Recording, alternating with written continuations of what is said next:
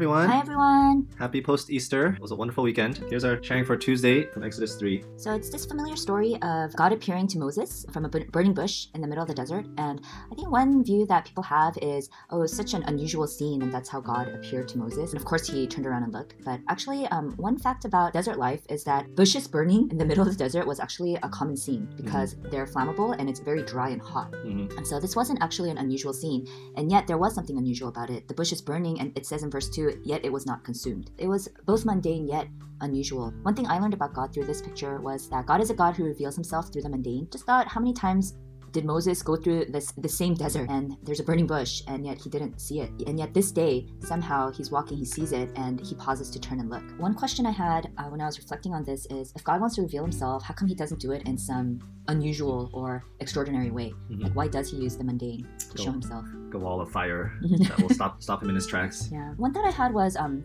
just kind of what state Moses might have been in at this time of his life. Uh, he had actually been running away from his past, where he tried to be um, somebody who defended God's honor and his people, and he failed miserably. And so he had actually been running away from God and his people. He's in the desert, just minding his own business. And maybe he wasn't even really looking for God anymore. He's just going on day by day. Yet, something about this one day, there's some room in his heart um, to actually kind of turn and see. He's intrigued by this scene that he must have seen like many times in the past. But there's something about God wanting to reveal himself in the mundane, in the daily. And what he's looking for is room in our hearts uh, to not just go on with what we're absorbed with or what our daily life is about, but room in our hearts to actually turn and see. And there's this beautiful picture of God in verse 4. It says, When the Lord saw that he turned aside to see, he called him out from the bush, Moses, Moses.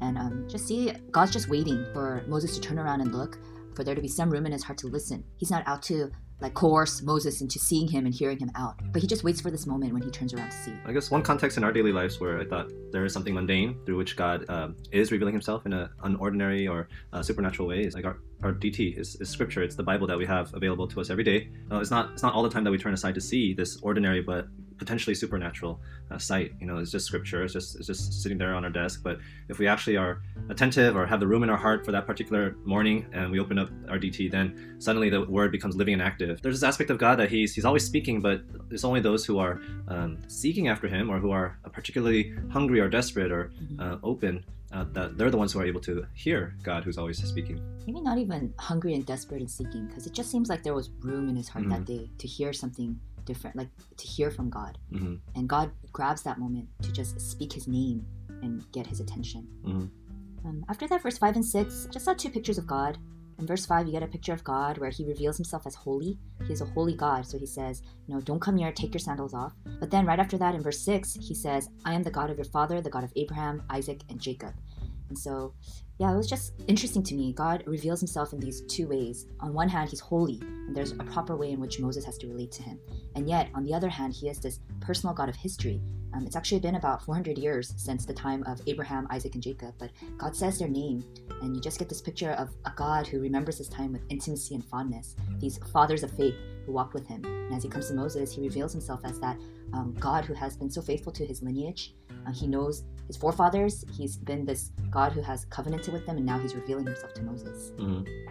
Yeah, it seems almost paradoxical. Uh, this exchange of God saying, uh, "Don't come near. I'm, I'm, very, I'm holy. Mm-hmm. You're standing on holy ground," and, and, implication is you are not holy. So take off your sandals. Mm-hmm. But then I, I, thought, okay, is God trying to shoo Moses away, or is he trying to mm-hmm. uh, you know avoid Moses?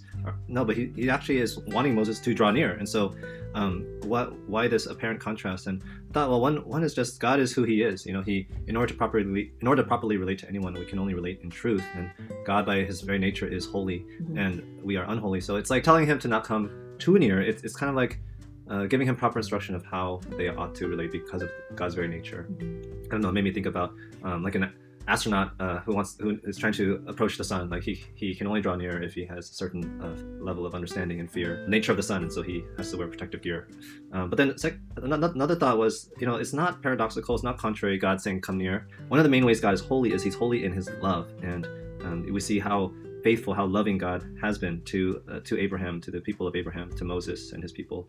And so um, it, it, doesn't. It's actually not contradictory. These two revelations of Himself that God gives, but He's holy and He says, "I've been faithful to your people. Uh, and so we see God's holy love. In the second half of today's passage, we, we get this picture of God as uh, the one who sees, he hears, he knows the suffering of his people. Um, he has compassion Um, and yet, we know the punchline at the end. Instead of God saying, I'm going to deliver them, he says, You, come, I will send you, Moses, to Pharaoh to deliver them. And just ask that question again what, uh, what can we learn about God? What is he like? And um, just thought this is God's common way of, of working throughout history. It's not God, like, quote unquote, wimping out, like, not, not doing the, the heavy lifting himself, but God um, just you know through through the prophets through the disciples ultimately uh, just through the church. Preferred way of working in history is through um, send commanding and sending people those who would actually have the bandwidth to hear him have the, the humility to obey. And so it's just a, an amazing picture here. It's such a monumental task um, initiated by god's compassion but he just um, he's going to do it through moses um, but then you also see through verse 12, he's not leaving it all up to Moses. Um, this crucial uh, this crucial promise is what's going to enable Moses to uh, obey God. Is God's promise, "I will be with you." Um, when Moses in verse 11 says, "Who am I that I should go to Pharaoh?"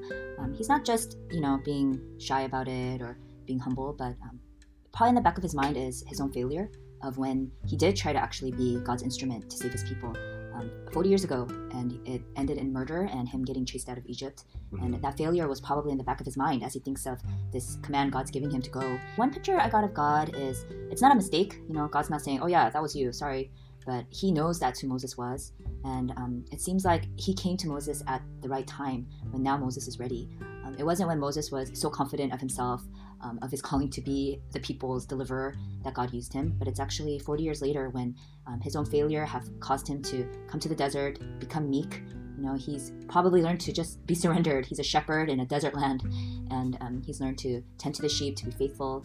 He's learned to become meek, uh, bear through um, just these the different rough climates of the desert. And um, God finds him ready at this point in his life to now go back. And so, yeah, just thought it really speaks to a lot of us. A lot of times we think um, we need to be strong and competent and wise to be used by God. Mm-hmm. And when we experience failure, we think God can't use me anymore. Like our failures disqualify us. But we see in Moses' life, his failures uh, in a way qualified him, uh, mm-hmm. uh, gave him the chance to realize that he doesn't have it in himself. Mm-hmm. And so through this command and God's promise that he's going to be with Moses, uh, we see a, someone who's actually able to go forward with that kind of um, he's, he's got that meekness that's going to rely on God. Mm-hmm. Ultimately, we know that God does actually come himself in the form of Jesus, and that's what we celebrated, it's remembered this past weekend through Jesus. Uh, just this picture of God who sees the affliction of people he knows suffering, and he is not silent, and he is not um, not responding, mm-hmm. but he actually responds, and just thankful that God is this kind of God who is full of compassion and action mm-hmm. and just ready, just wanting to save. Yeah, just made me think about the very same words God, uh, Jesus would give. The promise, "I will be with you," is at the end of his time on earth. Yeah, God would come. Uh, he would deliver His people, deliver all of us from sin and the bondage of, of death. Mm-hmm. Um, but then again, He He hands it off to a person. He hands it off to a people, the church. Yeah. And the um, sign that we have is no longer just you will serve God on this mountain, but the sign we have is the cross, mm-hmm. where God shows us His victory. And now, knowing that we have that victory, He sends us out.